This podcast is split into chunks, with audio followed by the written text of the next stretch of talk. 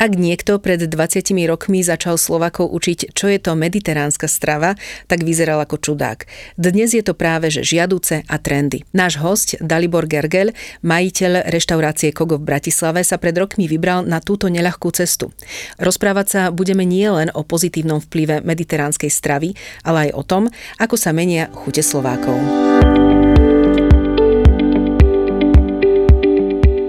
Vítajte v podcaste Búrači gastromítov.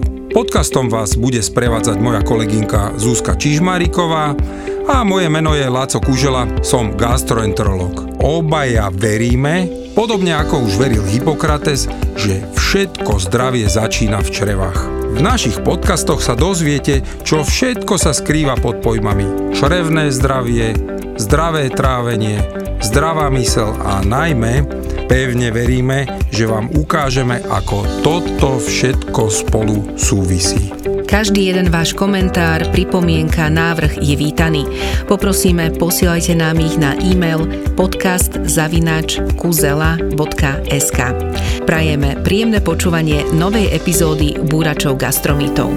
No a nezabudnime si popri tom a aj po vypočutí podcastu neustále udržiavať zdravé, zdravé trávenie. trávenie.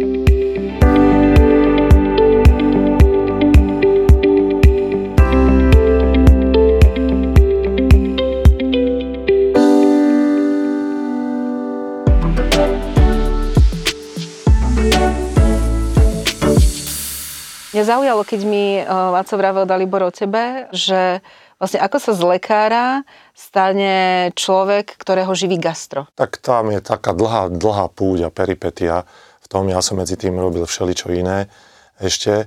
A človek hľadá nové spôsoby a e, niekde robíš a študuješ. Ja som študoval v Amerike, e, postdoka, medicínu, potom v Holandsku som bol, bol som v Čechách, Prahe, a tak ďalej. To znamená, že to sa vyvíja. A vyvíja sa aj naša spoločnosť a vyvíjajú sa vaše priority. Keď študuješ, máš istý vek, keď robíš prácu, máš istý vek. Takže u mňa to bolo skôr náhoda, priznám sa, pretože ja už keď som bol v Bratislave, tak po tých dobách, keď som robil pre farmaceutické firmy alebo keď som robil v oblasti medicíny, tak eh, som už robil zase niečo iné. Takže pred gastrom som ešte robil kvázi eh, dôchodkovú reformu. Robil, to sa ťažko dá povedať, že robil. Bol som súčasťou týmu, ktorá to robila, ale venoval som sa tomu a mal som na starosti takú jednu dosť podstatnú časť a to celú prípravu tej konzultácie s X konzultantami počas troch rokov, kde sme vlastne museli vyvinúť no, ten druhý pilier a legislatívne znenie. Takže to zase nebola oblasť zdravotnícka ani nič, a, ale ma to fascinovalo a ja to som považoval za veľkú výzvu a chcel som preklenúť nejakú túto obdobie, vrátiť sa na Slovensko a do Bratislavy. A musím priznať, že vtedy v tejto oblasti som nebol nejak happy a uspokojený, tak som a mal som 35 rokov, život pred sebou, takže nejako ma osud zavial tým, že som sa oženil, mali sme možnosť v podstate prebrať jeden priestor. Myslel som si najprv, že sa bude starať čisto manželka o to a spravíme si vlastne pod domom nejakú takú reštauráciu ľahkú. No a potom to nastalo, no bolo to úplne inak a vlastne mi to nejako príslo na to začalo. Že za všetkým hľadaj ženu. No, áno, aj, možno aj to, ale bez toho, že by som sa tak, e, ako poviem, nebol schopný adaptovať, tak by ani toto asi neprišlo a ostal by som robiť možno ešte na farmaceutické fakulte, kde som študoval ako na začiatku. Mňa by veľmi zaujímalo, či reštaurácia, ktorej silnou stránkou sú nielen ryby, a však tomu sa budeme venovať, ale aj stejky. Začne variť vegetariánske alebo vegánske menu a vieš si predstaviť, že už tie stejky nebudú a bude iba vegetariánske a vegánske menu? Viem si to predstaviť, ale zároveň e, si nemyslím, že by to bolo to správne, pretože vy si musíte povedať, že čo chcete robiť. Chcete robiť to, aby ste žili ako mm, reštaurácia pre nás zdroj príjmu a alebo aby ste si splnili svoj sen a konali podľa čo, čo vás chutí. Mnohokrát ani obuvník nenosí svoje topánky, ale nosí šlapky, ale vyrába topánky. My sme akože všežravci, dovolím si tak povedať, ale tu, keďže s Lacím sme už absolvovali niekoľko rozhovorov na túto tému, aj naša reštaurácia Postup sa vyja. Prvá reštaurácia Kogo, môžem teda povedať. No, no, samozrejme. Ešte Kogo bola založená pred Nie 16 sme štátna firma. bola založená pred 16 rokmi, no. sme ju otvorili a vtedy uh, Laci jedol veľmi rád stejky. No, hej. takže ešte Ja pred rokom. otvorene priznávam. Ešte, Áno, čo pred, rokom, pred, ne, pred, pred rokom. Dvoma, rok a pol, To- tak nejak potom postupne Áno. menej. To znamená, ako on jedol vtedy stejky, my sme otvorili v Bratislave reštauráciu, ktorá bola možno jedna z prvých, z prvých, ktorá začala robiť ryby. Mhm. V 2016 nikto nevedel a málo ľudí na Slovensku, tak hovorím, jedlo chobotnicu grillovanú. Mhm. Mekíše seafood a tak ďalej. A to bolo dosť inšpiratívne pre mňa, keďže tá mediteránska strava nám tak dominovala ako pri srdci a chodili sme do Chorvátska a tak ďalej, však to všetci poznáme. Tak to isté, tam to bolo poháňané tým, že sme chceli vidieť ten efekt toho, že vytvoríme trh pre ľudí. A tam sme išli s kožou na trh, že hoci všetci tu jedia sviečkovú na smotane, kura s rýžou a tak ďalej, možno lepšiu gastronómiu, plus minus už vtedy bol Lemont, ktorý bola úžasná, už priniesli nejaké ryby. My sme začali vy- vytvoriť, na Hviezdoslav námestí som postavil dvojmetrovú vitrínu plná rýb, hej. A čakali sme, čo bude. Píše sa rok 2005-2006, hej.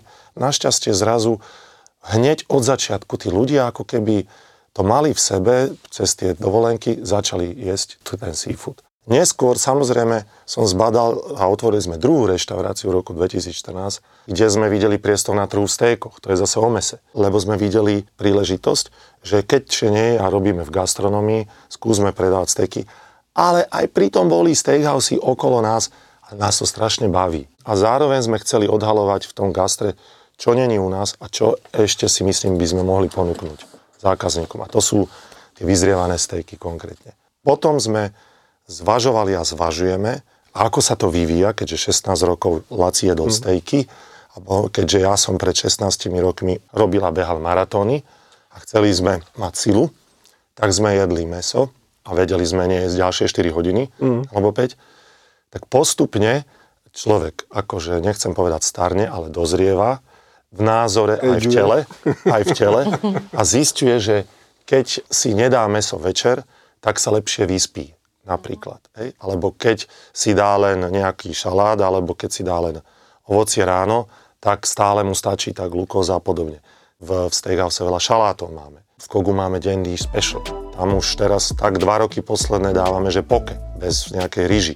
Trošku tam dáme ešte meska. A chcel som vidieť, čo to spraví. A moje prekvapenie, najmä tej ženskej časti, ktorá je zameraná na tú štýlu líniu, to malo veľmi dobrú odozvu a začali proste si objednávať tie šaláty a vegetariánske jedla.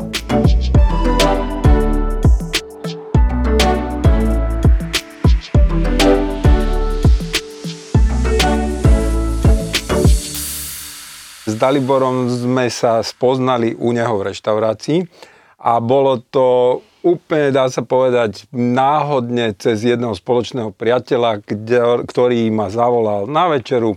Rozoberali sme všetko možné a v tom prišiel majiteľ, nás pozdravil, keďže bol priateľ s tým našim spoločným kamarátom.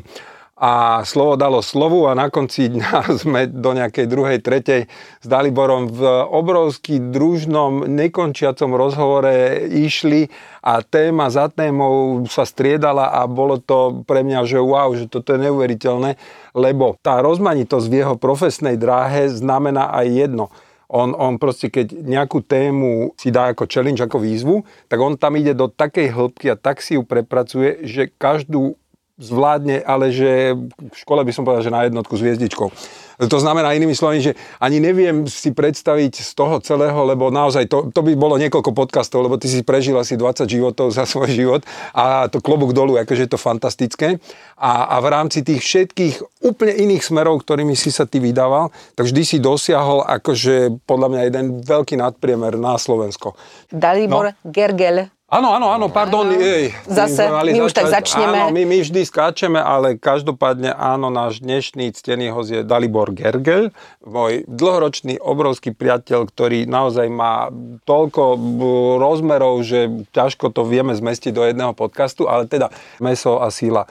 To bola téma nášho posledného rozhovoru, kedy musím priznať a povedz ty, kde si sa posunul, si tak trošku začal aj rozmýšľať o... No samozrejme, to no. si ma tak načal, tak si ma o tvojich knižkách som vedel, teda tej prvej, ktorá toto načal, ale ty, e, poviem to, otvoril si jednu vec, ktorej som dovtedy do toho stretnutia posledného, kedy teda som sa dozvedel, že e, si obmedzil meso, alebo teda nie, že neviem, to že nie uveril? meso. Ne, ne, Prosím? Uveril si prvej informácie, že Laco Kužela No nie je. neuveril. Ne, ne, vôbec. Neuveril.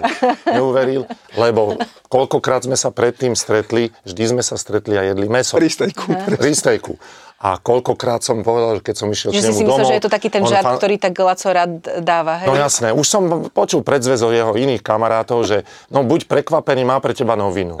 Tak ja som sa dozvedel, že ja hovorím, to není možné, ale Laci prišiel a samozrejme naobjednával si ty. A tak som to spozoroval so záujmom a pýtal som sa, teraz kam ideš, čo robíš? A on, že musí to byť hlavne farebné. Že to je, A tedy bol celý stôl úplne, akože všetky farby. Naobjednával si celú tú našu, všetko to zjedol a v tom je bohovská pravda. Čiže ty, keď vidíš jedálny lístok, tak si pozráš, že vnímaš, že aká farba a chceš E, farebné? Ani tak ne, naozaj, e, priznám sa, na konci dňa to vyjde farebne, ale ten úvodný motiv sú chute. Si poviem, že a toto, toto, toto skombinujem a no, tento typ stravy ma doviedol do štádia, že kombinujem nemožné s nemožným. Čo by som v živote predtým si povedal, že toto nemôžem jesť, teraz jem a mi to výborne chutí. Čiže naozaj tie chute sa výrazne zmenia. Takže kedy si uveril, že to meso naozaj nie Keď si sadol predo mňa a zasa si to všetko objednával.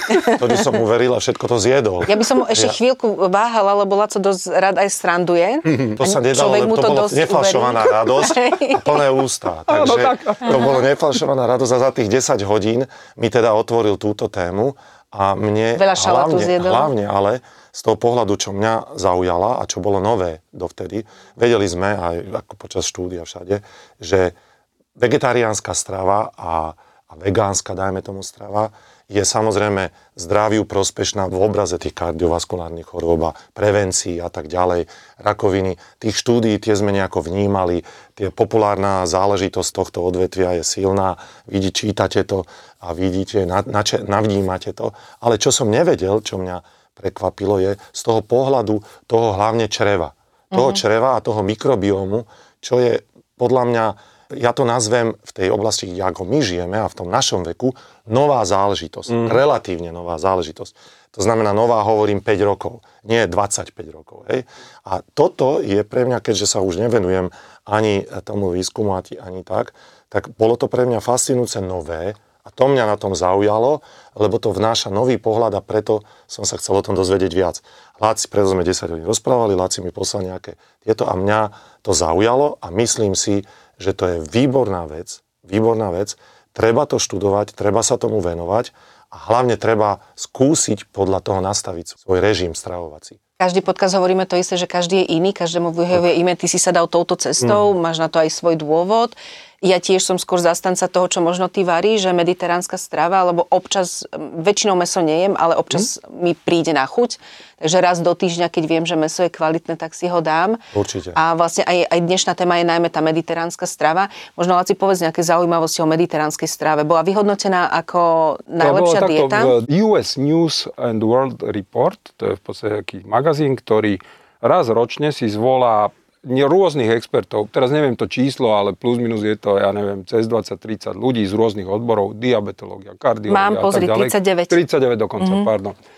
Zvoláva si ich a povedia im, OK, máte na to určitý čas, tu máte dáta a povedzte nám, ktorá dieta tento rok je tá zdraviu najprospešnejšia. Štvrtý rok po sebe mediteránska, už jednoznačne. Dovtedy sa nejak tak trošku mierne byli určité typy diet, ale momentálne tým, že je to dieta založená na čerstvých rastlinách, rozmanitých rastlinách a minimalizované, procesované jedlá, minimalizované mesa, lebo naozaj oni v podstate keď tak rybu raz, dvakrát do týždňa a plus minus tá strava je ozaj, však ty vieš lepšie, lebo ako klobúk dolu, jak to robíte, to je naozaj či sedíte pri mori alebo na Hviezdoslavovom, akurát na tom Hviezdoslavom to more není. No.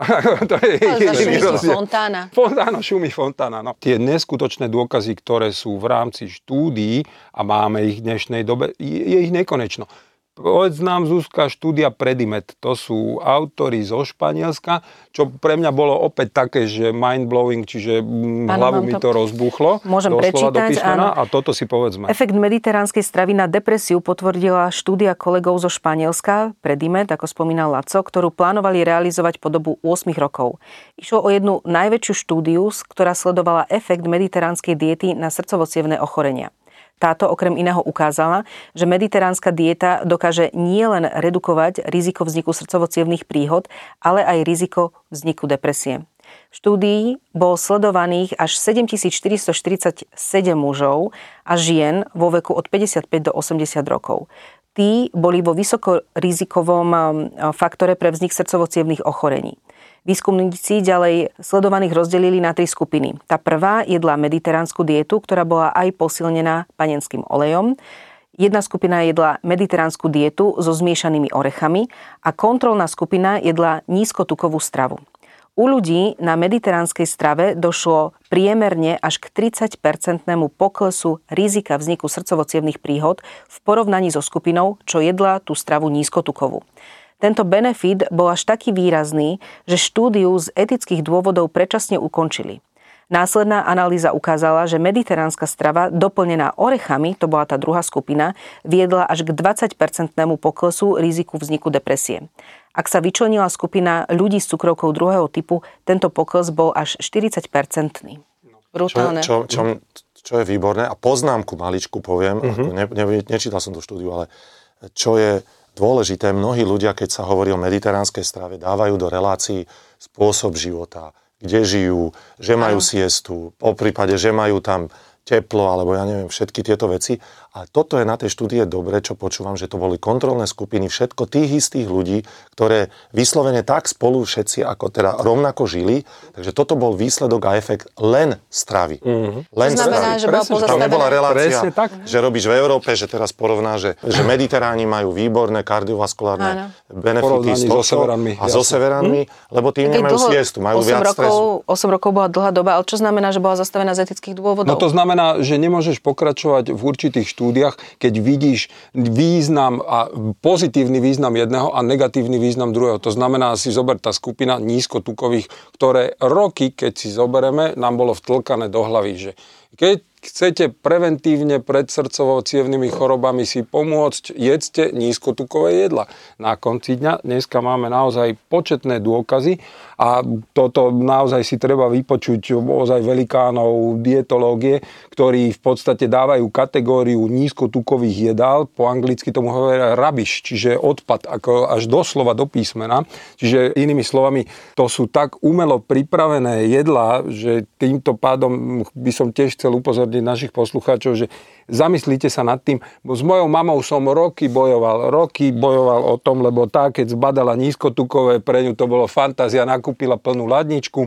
Čo je nízkotuková dieta? Nízkotuková dieta je to, čo si kúpite v obchode a je tam napísané, že low fat, málo zero tuku, zero tuku, presne, tak to je to, čo nekúpite. Máme to na to je stole zero zasa. kola. a všetko, všetko, čo je, proste inými slovami, to má o mnoho viacej chémie v sebe ako prirodzených látok. A celé je to aj tak o pomere nasýtených, nenasýtených tukov a masných kyselín. Čiže v podstate to je, to je ten základný pomer. Dobre, že spomínaš, lebo e, náš podcast sa volá Búrači gastromitov a keď som hľadala, že aký mýtus nájdem v našej knižke Zdravé črevo a trávenie, tak presne som si vybrala mýtus o nízkotukovej diete e, pri téme žlčník. Mýtus, ktorý panuje veľmi častý, aj to, čo si hovoril, nízkotukovou dietou si zmenším kamene v žlčníku a zabraním ich tvorbe. A fakt, aspoň v skratke, opak je úplne pravdou. Tento postoj, ktorý je všeobecne zaužívaný, spôsobuje mnoho problémov. Nízkotoková dieta naopak podporuje tvorbu kameňov, pretože pri nízkotokovej diete sa potravou príjma viac sacharidov, ktoré sa v pečení premenia na tuk. Nízkotuková dieta podporuje stagnáciu žlče a tým aj tvorbu kameňov. No áno, lebo není ten podnet na vyprázdnenie žlčníka. To znamená, žlčník je nádoba, ktorá reaguje na to, koľko tuku príde do dvanastníka. Keď príde viacej, zmrští sa viacej, vyprázdni sa jeho obsah, tým pádom nestojí v ňom jeho obsah. A keď príde málo, nevyprázdni sa, respektíve minimálne sa vyprázdni, stojí to a to státie tej žlče vedie k tvorbe mikrokryštálov, ktoré sa zlepia, potom sa urobí blato, to sa zlepí, utvoria sa kamienky. Čiže Čiže celý opak. príbeh takto prebieha. No. Veľmi sa mi páči, že tá štúdia je zameraná čisto na porovnanie tých stravovacích. Návykov. Áno. Že sme odburali siestu, odburali sme, že stres, ako myslím v tej štúdii, že to není issue. Lebo rovnako tých 8 rokov žili rovnakí ľudia z, z danej oblasti. Áno, môžeme Len hovoriť o... tú stravu. Či to, bolo by dobre vedieť, že či sú to ľudia z Francúzska, zo Španielska. Robili to Španieli. Španieli. No, tak tam Španieli myslím, že majú siestu. Oni, jasné, samozrejme. Veľa olivového tam, tam pre mňa bolo najväčší problém, keď, keď som bol opakovane e, večera. Tam začína večera o 9. No. To znamená, pred, pred 8 tam sa človek ani normálne ne, nevie A teraz si vyber. Ja, ja som sa vrátil včera z Barcelony. Áno, no, prišli sme na 8, sme si objednali, boli sme jediní v reštaurácii. Pýtal sa, kedy No. prídu. Začnú o 9. No, presne. Ako my sme už odchádzali na jedení. A to Barcelona kvôli turistom otvorila, lebo za normálnych okolností o turistické oblasti presne. Pol desiatá, o desiaté väčšinou prichádzajú. Akože, to je šialené. že- Majú tak posunuté veci, no, no, no.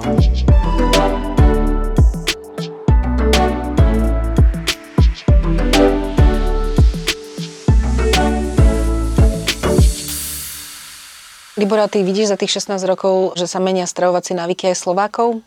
Ja si každý rok vytiahnem, máme asi 50 jedál a rôznych predjedál. A každý rok si vytiahnem počty minutých jedál.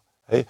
To znamená, že paradoxne za prvé 3 roky bolo najviac predanej chobotnice 23 tisíc porcií. Wow. 23 tisíc chobotnici. Aby ste chobotnic vedeli- sa tam zjedlo, keď sa to dá na neviem. chobotnicu? No, je- jedna porcia má 180 gramov, ale u, ugrilované. Keď ju vyťaž 450 gramov Jedna. akože živej alebo mŕtvej teda ako suroviny a tu musíš uvariť, to sa ti 50% stiahne a tak ďalej. To Proste znamená veľa. kilá a kilá. Ale keď sme pozerali o 3 roky ďalej, ešte viacej. Keď 3 roky, ešte viacej. Dnes je to naše najpredávanejšie jedlo a keď si pozrela stejky, tak tie stejky sa väčšinou držia. Čiže sa nemenili? To sa Aha, nemení. okej.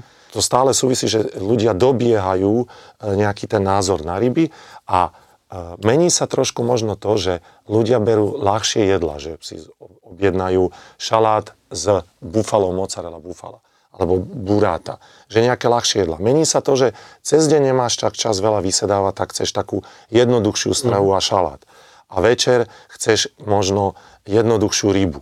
To sa mení. A tie stejky si dávajú väčšinou buď tí steak lovers vyslovene, ktorí nemenia svoj konzervatívny Pozdravujem môjho prísluš. syna, najväčší darček je stajík. A nevie, do reštaurácie väčšinou ideš, že keď si nechceš doma variť, a čo nevieš variť, Mhm. steak väčšinou nemáš, nevieš si ho urobiť, alebo dajme tomu, nechceš si kúpovať meso niekde u mesiara, Mhm. to sa zmenilo. A zároveň s- v tej reštaurácii chceš diskutovať. Mhm. Keď sa ponáhľaš cez obed, objednáš si šalát, lebo ho rýchlo zješ, rýchlo sa pripravuje, negriluje sa. Takže viacej narastá počet rýb. Nám napríklad dnes predávame trikrát toľko rýb, ako sme predávali 10 rokov dozadu. Hej. Stejky sa nemenia, tam to je skoro také plus mínus. Je to aj spôsobené tým, že tie suroviny idú dosť hore. To kúpi schopné obyvateľstvo dneska zváži, že čo mu dá prioritu. Tak už keď má ísť do reštaurácie, už si dá napríklad dobrý steak za väčšie peniaze. Takže, ale mení sa. Odpovedí áno. Teraz, keď si rozprával, ma napadol ďalší príbeh. Večer raz sme sedeli u teba dole v Kogu, tej mediteránskej časti a si dobehol úplne nadšený, lebo hore ešte sa to len kreovalo.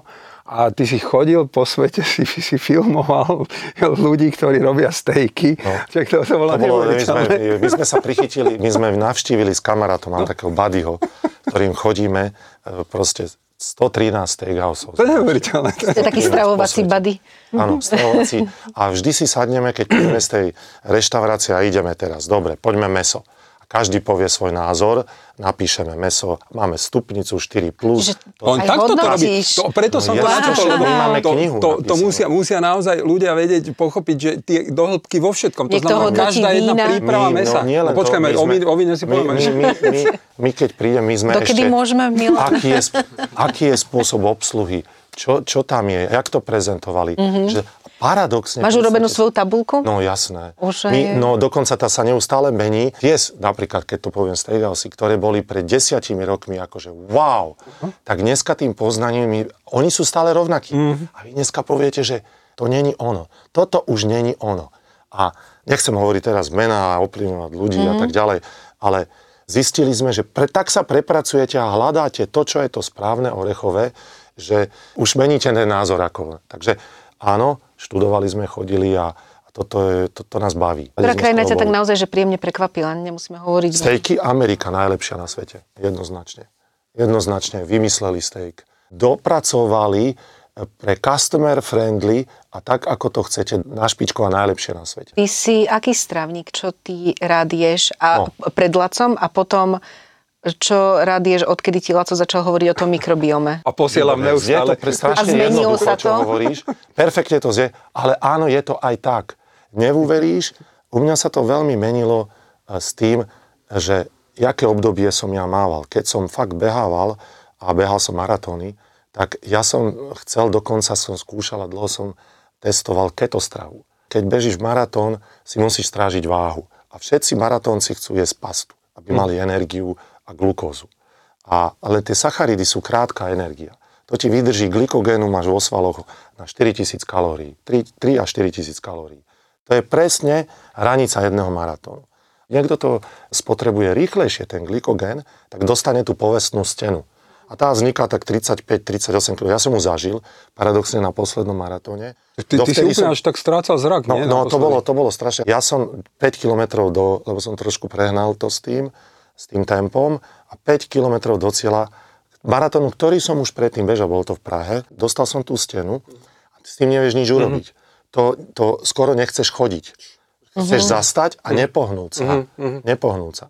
A to je to, keď sa absolútne depletuješ z, z, z energie a z krátkej energie, nazývam to krátkej, tak som koketoval, že ideš robiť keto.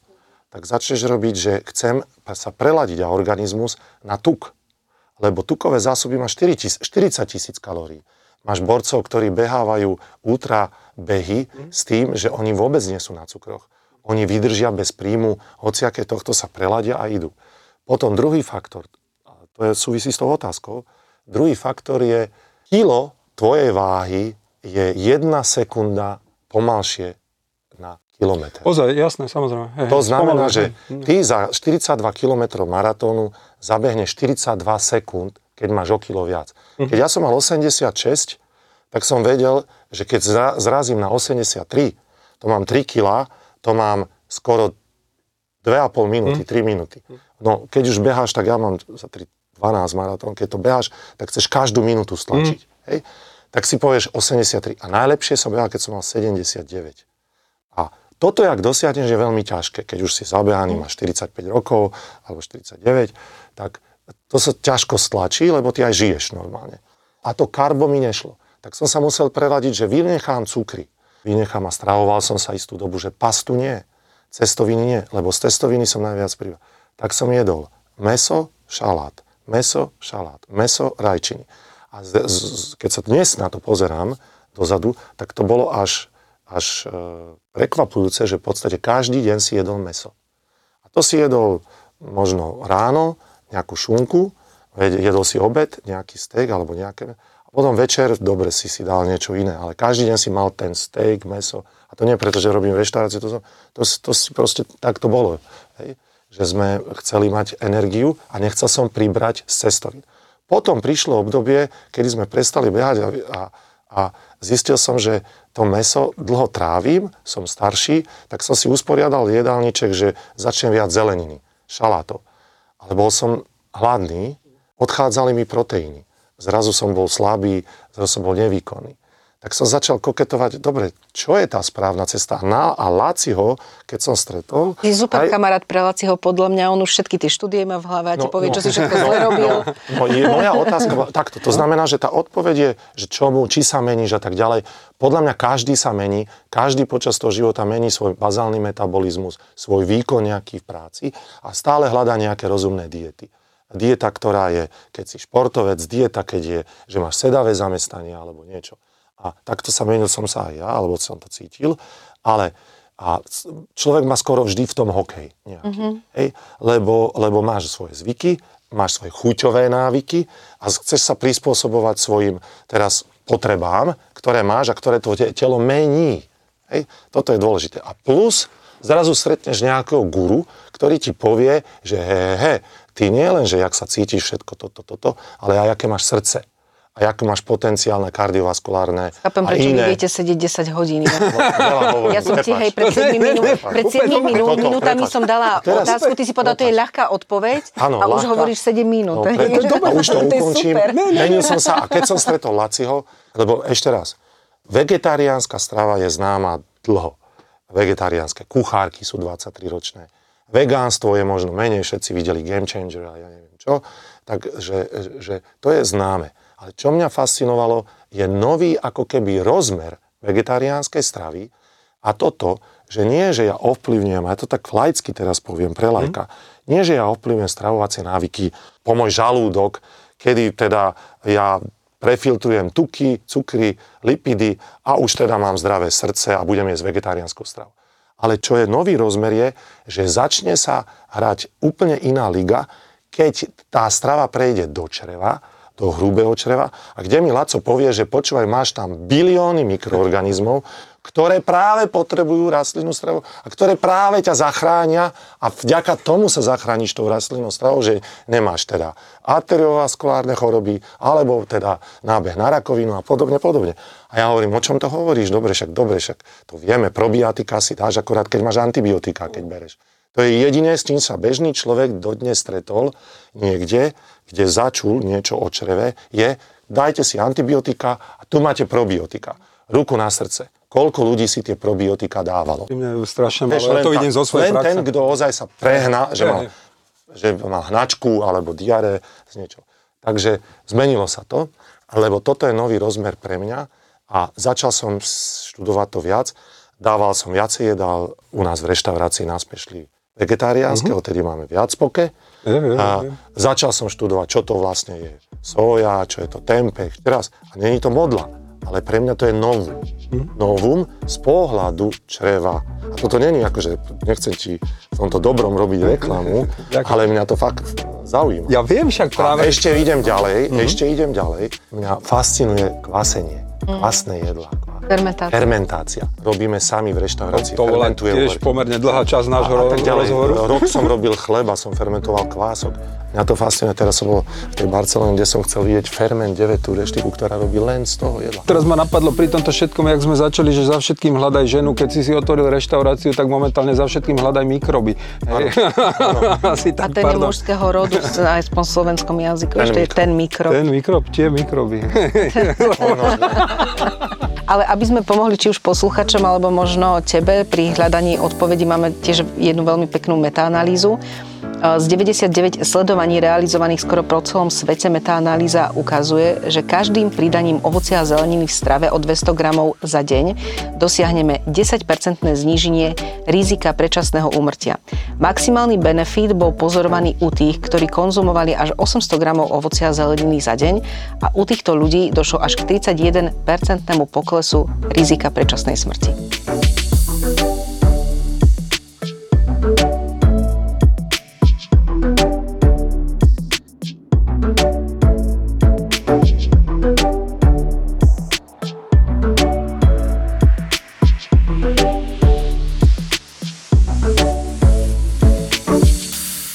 Kvások sa volá Joško, lebo, lebo založil som prvé krmenie toho kvásku, som založil, myslím, že to je 19.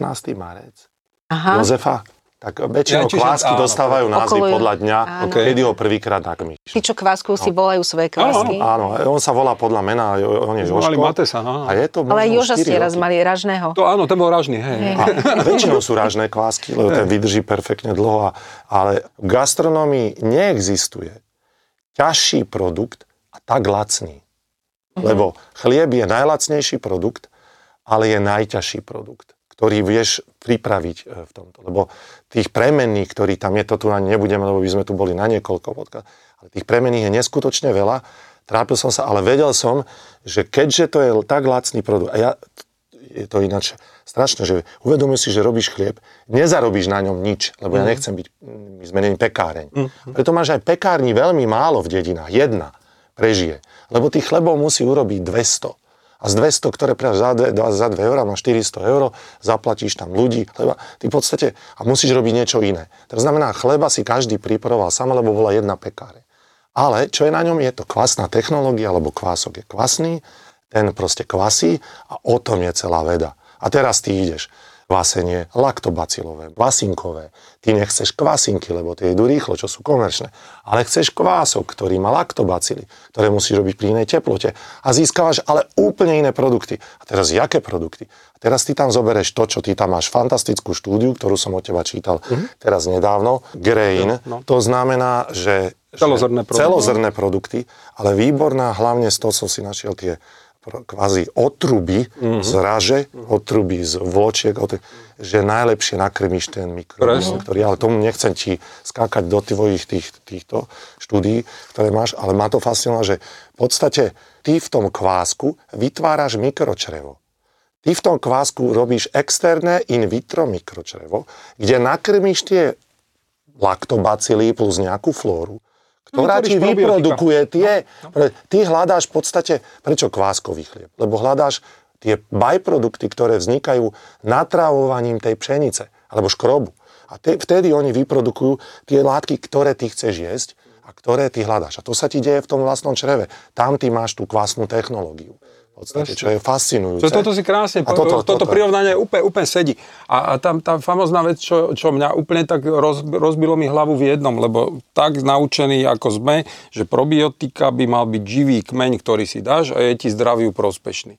Kváskovanie, áno, má v sebe to probiotikum, ale potom dáš ho do pece a plus minus zabiješ ten e, kmeň. Napriek tomu sú štúdie, ktoré hovoria, že ten kváskový chleba ti vie v dobrom, veľmi pozitívnom slova zmysle zmeniť mikrobiom. Čiže ešte aj ten mŕtvý mm. kmeň vie tých kamarátov nejakým spôsobom povzbudiť a podporiť rast tých dobrých. Ješ tie už hotové látky, uh-huh. to, je, to môže byť tie vitamíny B6, B, no, metabolity, čo vzniknú, to, to, to, Tie metabolity ty ješ.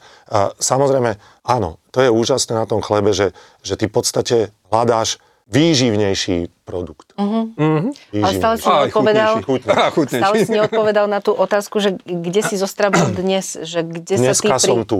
Dnes tá moja potreba je taká, že minimálne jesť večer, ako sa len dá, takže dneska som obmedzil jedlo na večeru.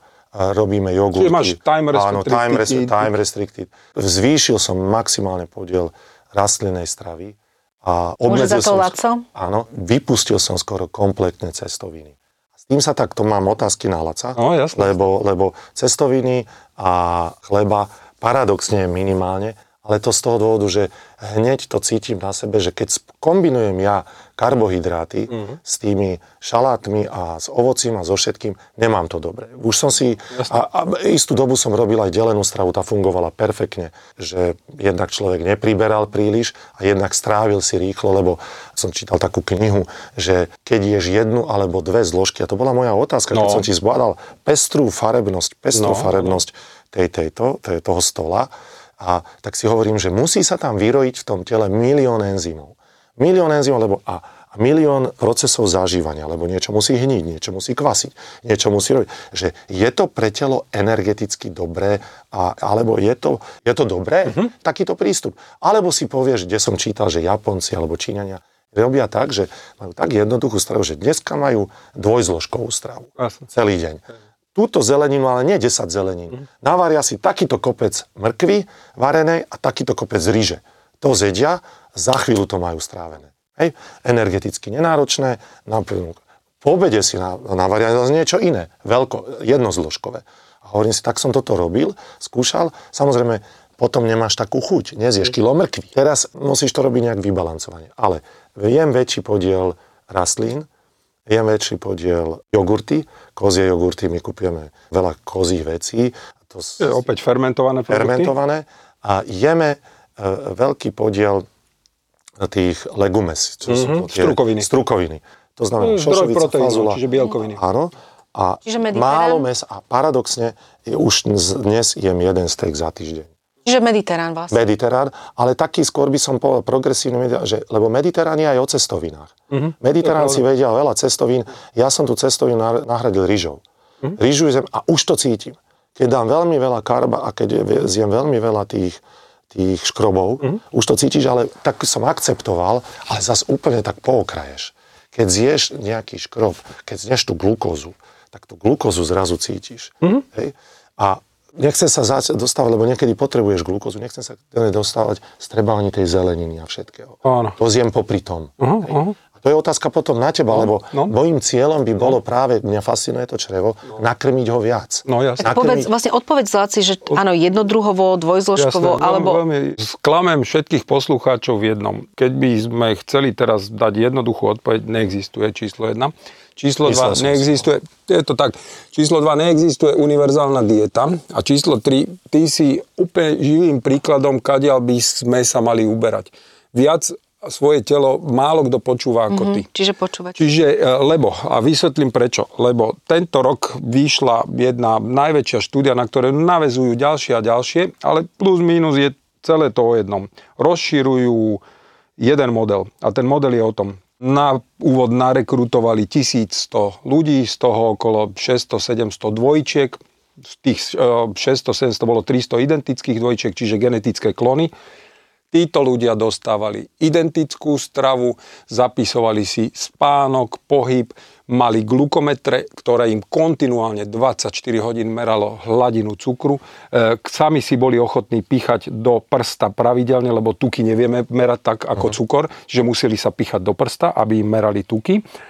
Či e, samozrejme robili im, pravidelne merali mikrobiom a zápalové markery z krvi. Pretože naozaj sa ukazuje, že keď nevhodnú stravu do tela dáme, vytvorí sa v tele, oni to už normálne teraz sa volá, že chronický dietný zápal, tento stav. To, to vie, vie zlá strava urobiť a normálne oficiálny terminus technicus je chronický dietný zápal, lebo je to stravou navodené. A teraz e, princíp tejto štúdie je pomerne jednoduchý. Na druhej strane nikomu v živote doteraz sa zatiaľ nepodarilo v tak veľkom rozmere toto urobiť a uniformne, lebo bol jednotný príjem kalórií, vedeli proste tým ľuďom ustrážiť, že toto budete jesť, dokonca rovnaké jedla im na úvod dávali. Hovorím, teraz sa to už rozrastá do rôznych ramien. A princíp, ktorý bol na jednej strane jednoduchý, na druhej strane strašne zložitý, lebo skúste tisíc ľudí toto urobiť, to je nemysliteľné. Prvýkrát sa to podarilo.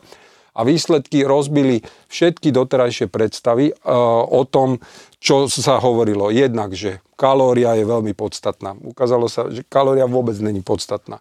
Rozbili predstavy o tom, že ako metabolizmus náš funguje. No funguje tak, že každý jeden máme iný metabolizmus je závislý nielen od toho, čo zjeme, z najväčšej časti od toho, aký máme mikrobiom.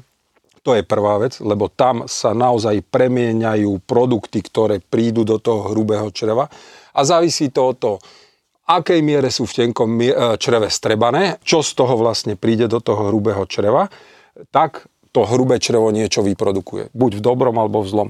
Čiže tých faktorov je nenormálne veľa a čo bolo úplne najviac, čo rozbila táto štúdia doterajšie predpoklady a povedala jedno, že OK, to, čo chodíme k doktorovi, tá ranná krv na lačno je úplná hlúposť. Pretože Uha. je to nezmysel. My po- nepotrebujeme vedieť e, pre naše zdravie, že keď, keď sme lační, či máme taký, taký cukor, taký tuk, také pečeňové testy. My musíme vedieť v zá- v závislosti na jedle a ešte časovo.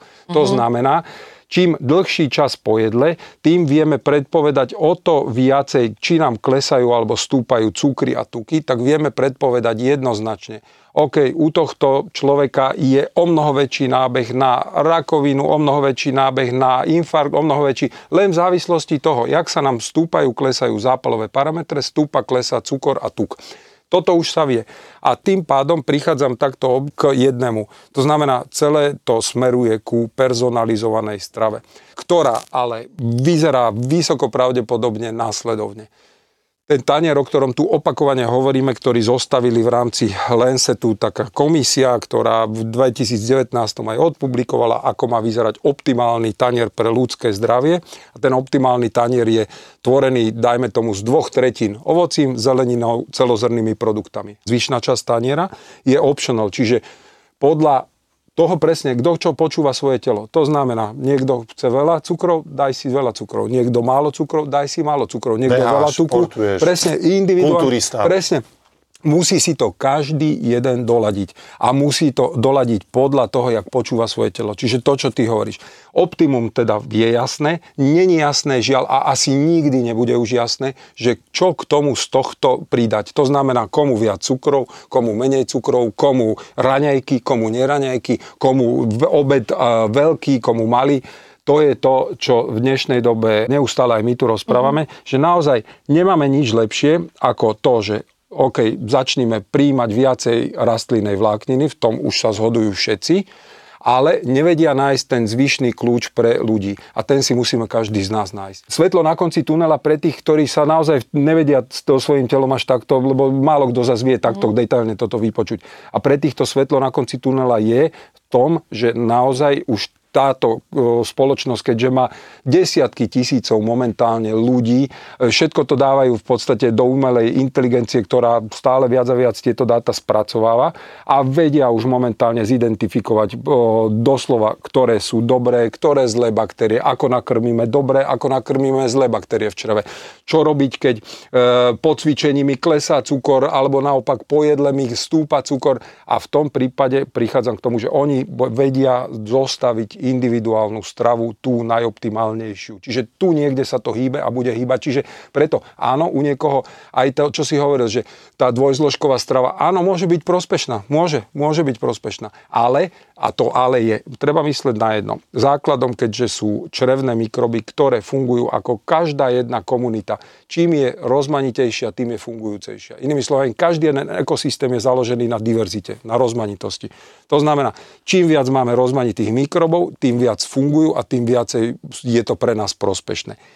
Každá jedna reštrikcia v strave, to znamená uberanie niečoho, znamená, že niekoho vyhľadovávame v čreve. To znamená, ochudobňujem daný, daný presne, lebo moment. filozofia tej delenej stravy, prepáč, nie, no, nie no, no, no, no, na to ti naviažem, lebo no. toto je otázka mm, na teba, mm. že myslíš si, že zoberme mm. si 7-dňový týždeň mm. a ja si poviem, chcem byť energeticky málo náročný v, v strávení stravy a preto jeden obed, prvý obed si dám dvojzložkovú, uh-huh. druhý inú dvojzložkovú, tretí inú dvojzložkovú, štvrtý inú zložkovú. Ty v podstate ako keby si nakrmil a za každým online ten daný obed máš menšiu energiu, spotreboval si a za 7 dní im dáš všetkým najesť takto. Uh-huh alebo to robiť každým jedlom a mať bohatý ten tanier? Každým jedlom bohatý tanier a vysvetlím aj prečo. Je to nízko energetické. Veľmi jednoducho. Naše telo nemá enzymy na spracovanie rastlinnej vlákniny. My máme len 17 hydrolás, ktoré vedia spracovať rastlinnú vlákninu. Mikroby v našich črevách ich majú 600 tisíc. Hej? To znamená, oni vedia, na svete momentálne okolo 250 tisíc jedlých rastlín. Každá z nich si predstavme má rôzne druhy vlákniny. To znamená, hovoríme o, o 100 tisícoch až miliónoch druhov vláknin a každý jeden mikrob má svoje chute, tak jak každému z nás niečo iné chutí, tak im chutia tým dobrým vlákniny. Čiže tým pádom toto je nepredstaviteľné čísla, ktoré hovoríme. Čiže len to, tomu chcem povedať, že prejde vláknina našim tenkým črevom bez našeho energetického nejakého dramatického výdaja, lebo len pasáž sa tam deje, nevstrebáva sa nič prejde do hrubého čreva a v hrubom čreve začnú pracovať títo naši spoluobyvateľia, začnú jesť a podľa toho vytvárajú pôsobky, ktoré majú svoje efekty. Čiže každý áno. tanier pestru stravu, nesmieme sa je báť. Nebať sa, nebať okay. sa a kladne deliť. Moc no? už odborný v mhm. tom, mm-hmm. že naozaj, ak vás teraz ľudia počúvajú, tak rozumie vám iba veľmi malá mhm. časť mm-hmm. a väčšina si teraz povie, no to je super, ty sa tomu venuješ uh-huh. dlhé roky, ty sa tomu venuješ dlhé roky, e, naozaj z pohľadu toho gastraty, z pohľadu uh-huh. toho mikrobiomu. Vždy povieš, že je to jednoduché, počúvaj svoje telo, ale keď vás človek počúva, tak vlastne zistí, aké je to strašne zložité. Počúvať, nachystať, rozmýšľať, čo ide jesť, rozmýšľať, čo všetko to telo potrebuje že zároveň ale hovorí, že neexistuje kľúč. Čiže ono to nie je až také jednoduché v úvodzokách napraviť uh, svoj črevný mikrobióm, lebo naozaj treba o tom rozmýšľať. Skúsme naozaj povedať, že človek, ktorý robí mnoho hodín, nemá na to čas, ako by si mal vyskladať jedálniček Hej. tak, aby vlastne telu dodal všetko, najmä tú vlákninu, lebo áno, na jednej strane je to jednoduché, ale na druhej strane je to zložité pre tých ľudí, ktorí večer prídu do toho obchodu, za 15 hmm. minút potrebujú nakúpiť, Rozumiem. za ďalších 20 to navariť, aby si nezobrali tú bagetu napríklad. Rozumiem, Hej? Vieme, vieme povedať. Na jednej strane áno, bude to trošku cenovo drahšie ako tá lacná fast foodová polotovarová strava. Treba si uvedomiť, čo je cena zdravia. To znamená, investujem o mierne viacej eur do svojich potravín, ktoré sú kvalitné a tým pádom zaručenejšie mám zdravie, alebo v podstate neinvestujem, najem sa lacno a potom v tom prípade skôr či neskôr ten chronický zápal na čreve ma dobehne. Aká je cena zdravia, či stojí mi za to rozmýšľať, aj keď chápem, rozumiem, nie každý ekonomicky sme tak zdatní, že vieme o to euro viacej na tej potravine dať, ale treba sa nad tým zamyslieť. A ten prvý bod, ktorý ku svojmu zdraviu urobiť e, sa dá a vie ho každý, je pomerne ľahký. Na jednej strane máme obrovskú produkciu a hlavne spotrebu, lebo tá produkcia nie je podstatná, ale spotreba je veľmi podstatná polotovarov. Tu fungujeme na príjme tých jednoduchých vecí, presne večer dojdem, zoberiem z mrazáku, dám si do mikrovlnky, do truby a najem sa. A to, to, toto sú tie veci, ktoré naozaj škodia doslova do písmena nielen mikrobom, ale nášmu zdraviu. Čiže skúsme začať jednoducho. Pomaly Čerstvá postupne strava. redukovať presne polotovary. A samozrejme, keď niečo uberám, musím niečo nastavovať viacej. Čiže a, a to nastavovanie viacej je pridávať pomaly, postupne, podľa toho, jak mi to telo zvláda rastlinu, stravu. Čiže toto sú není A zložité možno kroky. pomôcka No. dávať si každý deň tie tvoje obľúbené otázky, ktoré dávaš svojim Áno, koľko sledovačom. kúskov Čiže poďme si ocia som povedať, denne zjedol, koľko kúskov zeleniny som denne zjedol a v podstate koľko kusov e, alebo porcií celozrných potravín som denne zjedol. To sú čo by tri. malo byť optimum, aby napríklad bol, že tak, lebo nie každý vie rátať Jasné. vlákninu, že... Optimum je to úplne jednoduché. 3-3-3. To znamená 3 kusy ovocia, 3 šálky alebo 3 nejaké nazvime to pohár. servings. Áno, presne. Zo zeleniny a potom samozrejme to isté 3 nejaké šálky celozrných produktov. Čiže není to nič strašne zložité. A toto je, hovorím, akože to optimum. A treba si uvedomiť, že však niekde musíme začať. Čiže pomaly, postupne a počúvať sa pri tom, OK, ma, nafúkne ma to tak, nič, zastavím, spomalím. Máme čas. Tu hovoríme o celoživotnom nastavení. Tu není, že zo dňa na deň. Toto Je to není taká tá žiadne potravinová násilie. detektívka, ale výsledkom je to zdravie. Jasné, bez ktoré- debaty. Čiže preto len hovorím, že to sú prvé dva kroky, ktoré myslím si, že vie každý urobiť. Je to len o tom, či ich chce urobiť. Silné sú návyky a zvyky. Ja to vidím v reštaurácii, že ľudia majú svoje obľúbené jedlá, 2, 3, 4 druhy a to 15 rokov jedia stále to isté. Máš takých zákazníkov, No je áno? samotné. No, Áno. Ktorých ja poznám. 20-30% Jasné. je takých ľudí. Ja sám, keď som... Čiže už vieš, keď príde, čo si dá. No samozrejme. A hlavne, uh, to znamená nielen, že či meso, ale aj ten konkrétny typ, lebo jednak na to tam môže chodiť, ale aj tak je zvyknutý. My uh, ale veľmi akože vítame to, že keď hľadajú tí ľudia, uh, taký progres bol v Amerike, keď všetci chceli jogging, fitness, chceli lean, všetko a s tým poznaním nastala aj zmena v stravovaní. Začali jesť šaláty, boom šalátov. Hej? Ale sú ľudia, ktorí sú ovplyvnení strašne, že jedlo nie je dôležité pre nich, majú drahé auto, majú drahý dom, všetko, ale to jedlo je nejaký taký um, zaťažujúci element, najedia sa, čo im chutí, neomedzujú sa, vyzerajú dobre, majú 35-40 rokov, sú na vrchole tých síl a nemienia v tom robiť nejaké kompromisy, ale niečo nové. Vývoj kardiovaskulárnych chorôb nebolí zatiaľ 35-40 ročného.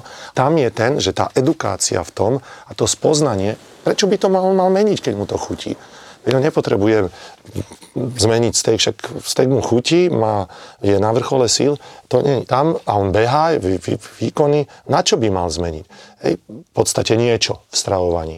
A potom potom je nie, keď je donútený, že chce byť silnejší športovec, alebo chce byť kulturista, tak skúma, ako mu má naraz sval. Alebo keď sa cíti zle. Alebo keď sa cíti Tak, zle. presne. Alebo začnú uvažovať, keď má žalúdočné problémy, alebo keď má, ja neviem, zistí mu lekár, alebo po infarte, nech sa páči. Ale napríklad to je zasa ten pozitívny efekt u teba, Laci, že ty si príklad toho, že začať sa dá vždy. Áno, jednoznačne. No, je- no mňa, mňa šokovala štúdia, teda ja som si prečítal ako bežec knihu Stvorený prebeh. To je známy bestseller, vytvoril segment, kde behajú proste, proste bosí všetci a tak ďalej. Ale tá, tá kniha bola o tom zaujímavá, že uvádza tam príbeh a čerpá v podstate z jednej dediny Mexiku, tie Tarahumara indiánov. To Sú tí ultra? Áno, to sú viem, tí jasné, ultra, áno, áno. besy a tak ďalej. A on samozrejme, Nike, firma Nike robila pretek, kde zobrali najlepšieho ultraranera, volá sa, že Scott Jurek. Mhm. Áno, Celý život vegetarián napísal Áno, knihu. on je plant-based Sedem- super. Až keď začal byť vegetarián, až vtedy utvoril, až zimomriavky mám, Mhm. Dva svetové rekordy na najťažší pretek na svete. To sa volá ten Badwater ultramaratón. To je, za, začínate v Dead Valley Badwater, končíte v Yosemitoch, 135 míl, hej, na šupu. A bežíte, keď si tu spomínal niekto ten, ten bicykel, bežíte, ja som tam náhodne som ich zachytil, ak išli oproti, keď sme boli na dovolenke, a mali, na tachometri bolo 127 Fahrenheita. To je šialené. To je No. 54 stupňov. No, no. Oni bežali, mali takúto vecičku na hlave, toto, a on bežal. A ja mm, v tej púšti nikoho nevidíte, len iný na asfaltke. Mm-hmm. A vidíte jedného za 100 kilometrov. Tak pýtam, že to je ten beh? Že CC, to bol nejaký Španiel. A som čítal o tom viacej a viacej. On to zabehol z vegetariánskej stravy za 22 hodín. Mal. On je vegan. On je vegan, dokonca. On je vegan. Aby za knihu. No ale k čomu idem? A prepač, posledná vec, že tá kniha odráža tých Tarahumara indiánov, a ja som si potom našiel v 74. predstav si tak dávno, v minulom storočí, sa zobrala, je vyšla štúdia v nejakom žurnálu Medicine, kde sa zobrali e, vedci z Ameriky do tej dediny a rok tam boli. A skúmali 400 žien, 400 mužov a ja neviem, 200 detí a skúmali, čo jedli, ako jedli, kedy, ako žili a merali im krv. A merali im tieto. Tak samozrejme, najprv začnem od konca nulová incidentia kardiovaskulárnych chorôb, nulová incidentia rakoviny, nemajú. nulová, všetko iné. A teraz povieš si, áno, spôsob života a tak ďalej, čerstvý vzduch, ale stráva šokujúca. Len 7% ich stravy tvorí živočíšny proteín kura. Len 7%. Zvyšných 15% je rastlinný proteín, fazula, fazula, fazula a zvyšné karbo, kukurica, kukurica, kukurica. Do toho nejaká zelenina, to je všetko.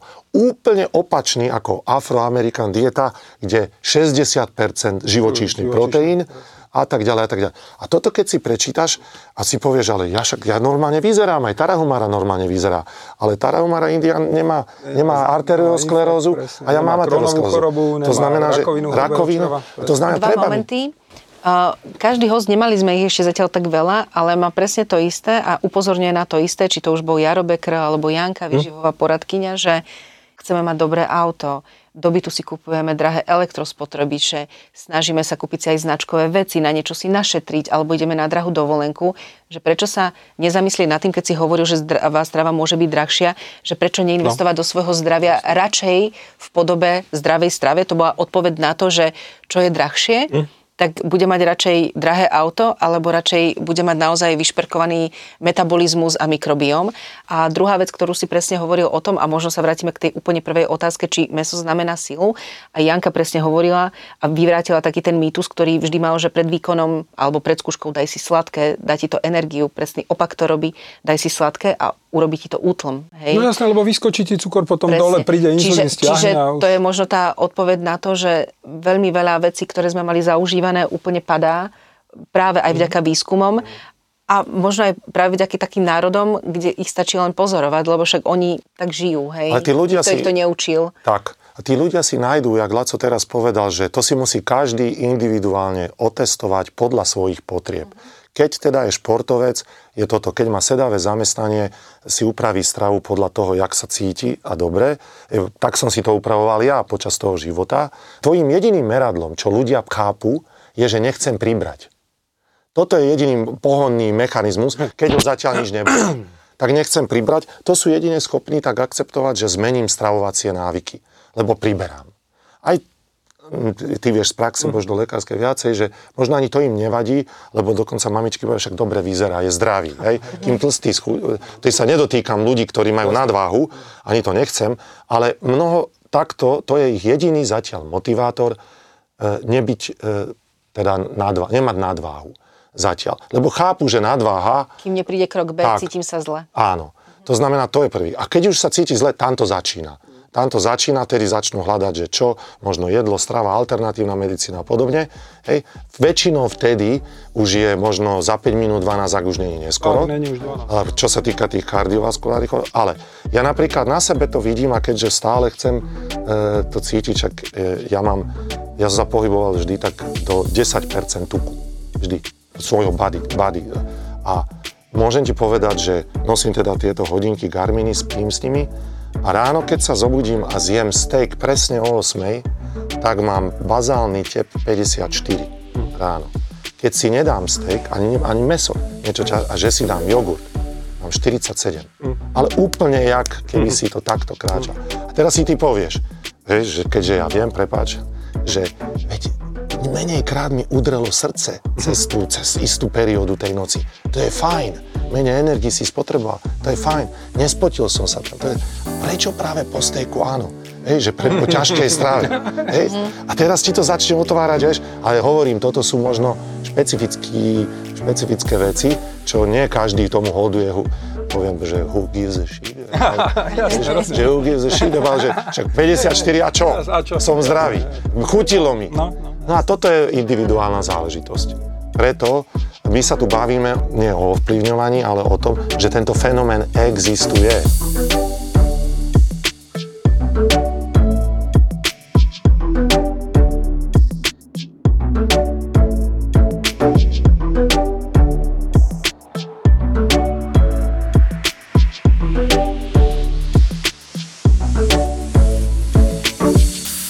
Dalibor, my sme síce teba predstavili, ale vlastne nepredstavili sme ako keby taký ten základný tvoj životopis. Ak by si ty mohol povedať o sebe, Okrem toho, že si aj majiteľ mediteránskej reštaurácie, kto ešte všetko si, lebo v tebe je naozaj toľko ľudí, no, ako Laci hovorí. No, teraz sa venujem len reštaurácii Steakhouse. Máme dve reštaurácie, The Steakhouse a Kogo.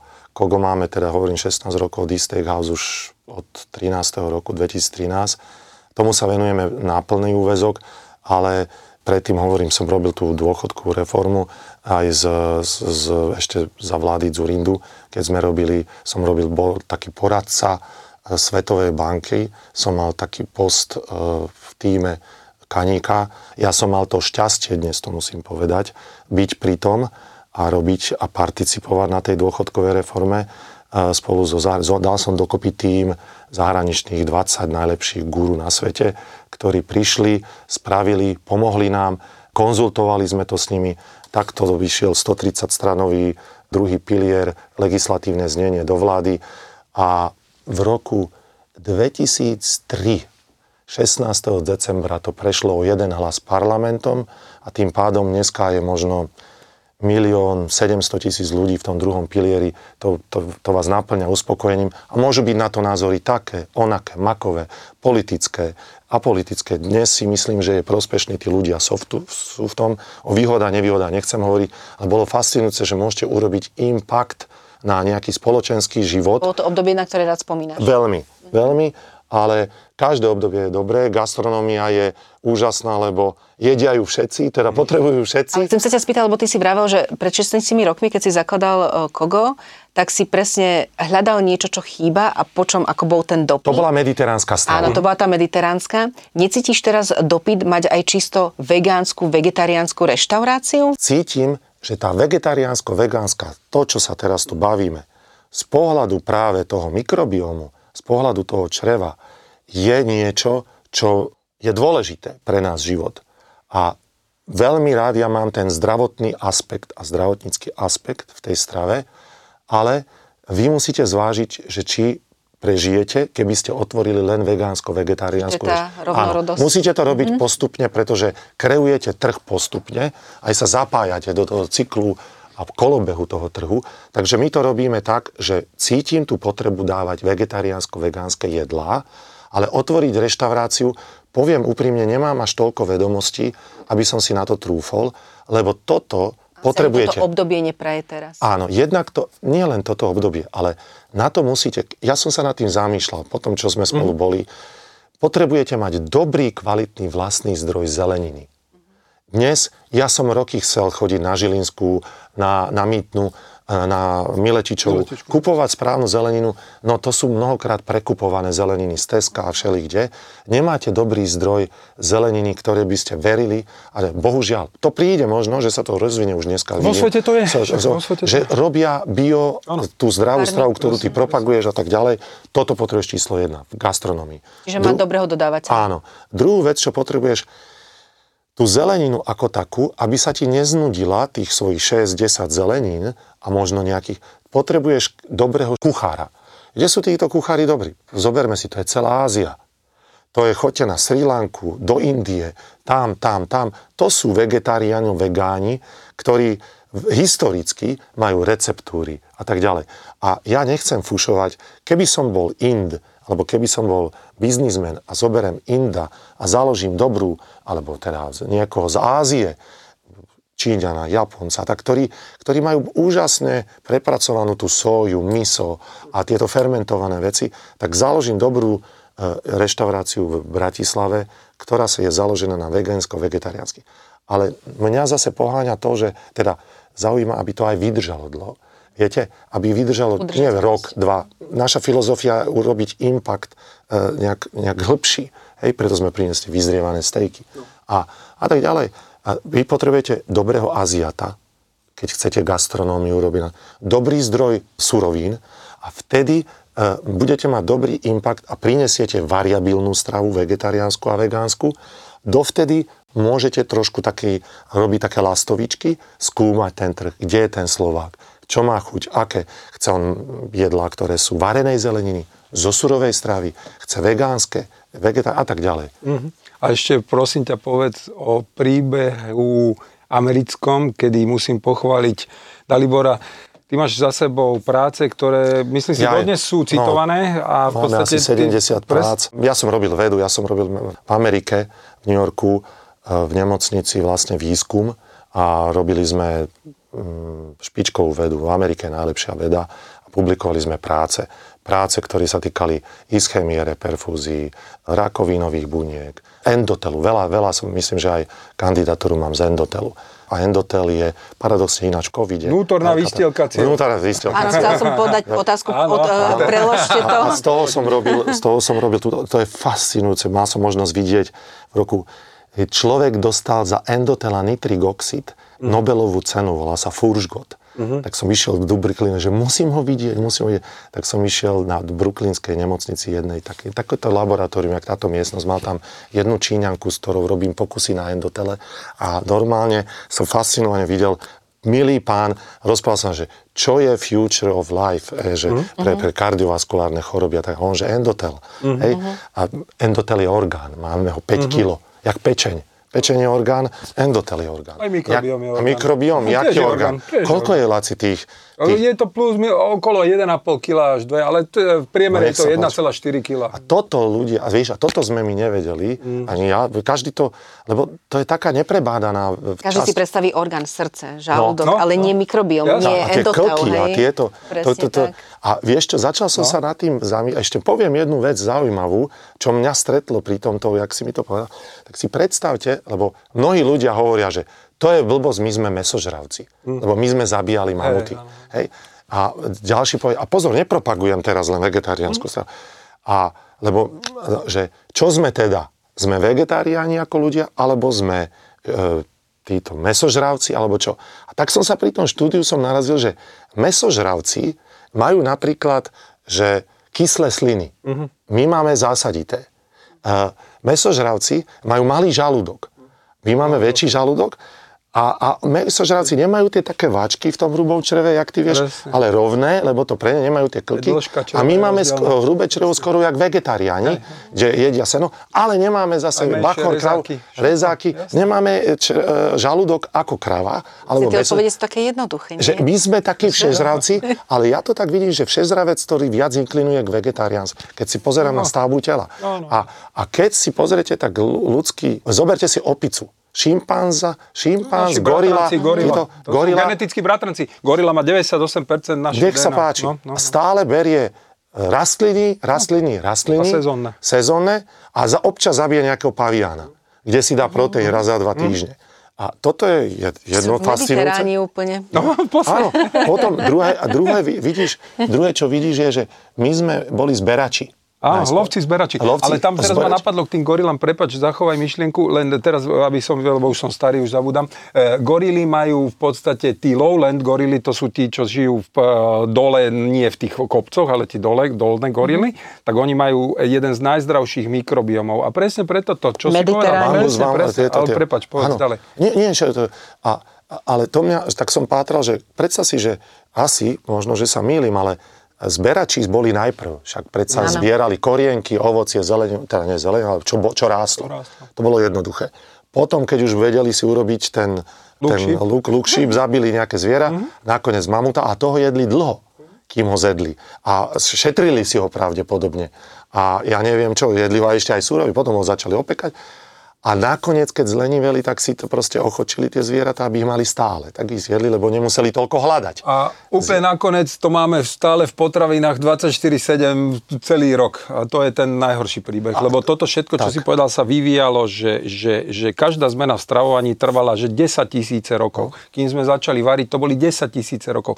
Ale došli ultra procesované, procesované jedlo bum, bum. a to boli že desiatky rokov. A za 50 rokov sa nám tak zmenilo toto všetko. Tak nie je to že... revolúcia, je to taká evolúcia a myslím, že teraz tiež aj pri tom mikrobiome sa konečne začína tomu venovať o mnoho viac veda, alebo prichádzajú, ona sa venuje už dlho, ale prichádzajú mm. tie výsledky, ktoré sú veľmi podstatné preto, aby ľudia ako ty, alebo ako ty ste ich vedeli interpretovať a ľudia ako my sme ich vedeli príjmať a niečo sa z toho naučiť ale naše obľúbené kolo, respektíve tvoje obľúbené kolo, a co poď? Ideme sa ťa popýtať na veci, ktoré si určite ani netušil, že sa budeme pýtať a začneme úplne tak zvolna, toto je tak jednoduché. Už si aj povedal jednu obľúbenú knihu, ale skús ešte pridať k tomu zo dve ktoré myslíš si, že by mali odoznieť z pohľadu, aby, aby ľudia si ich prečítali a stoja za to, aby boli prečítané? Kto má rád a pasie po kultúre a mm. umení, všetko musí si prečítať knihu Agonia a extáza od Irving Stone, no. a Michelangelo život, je.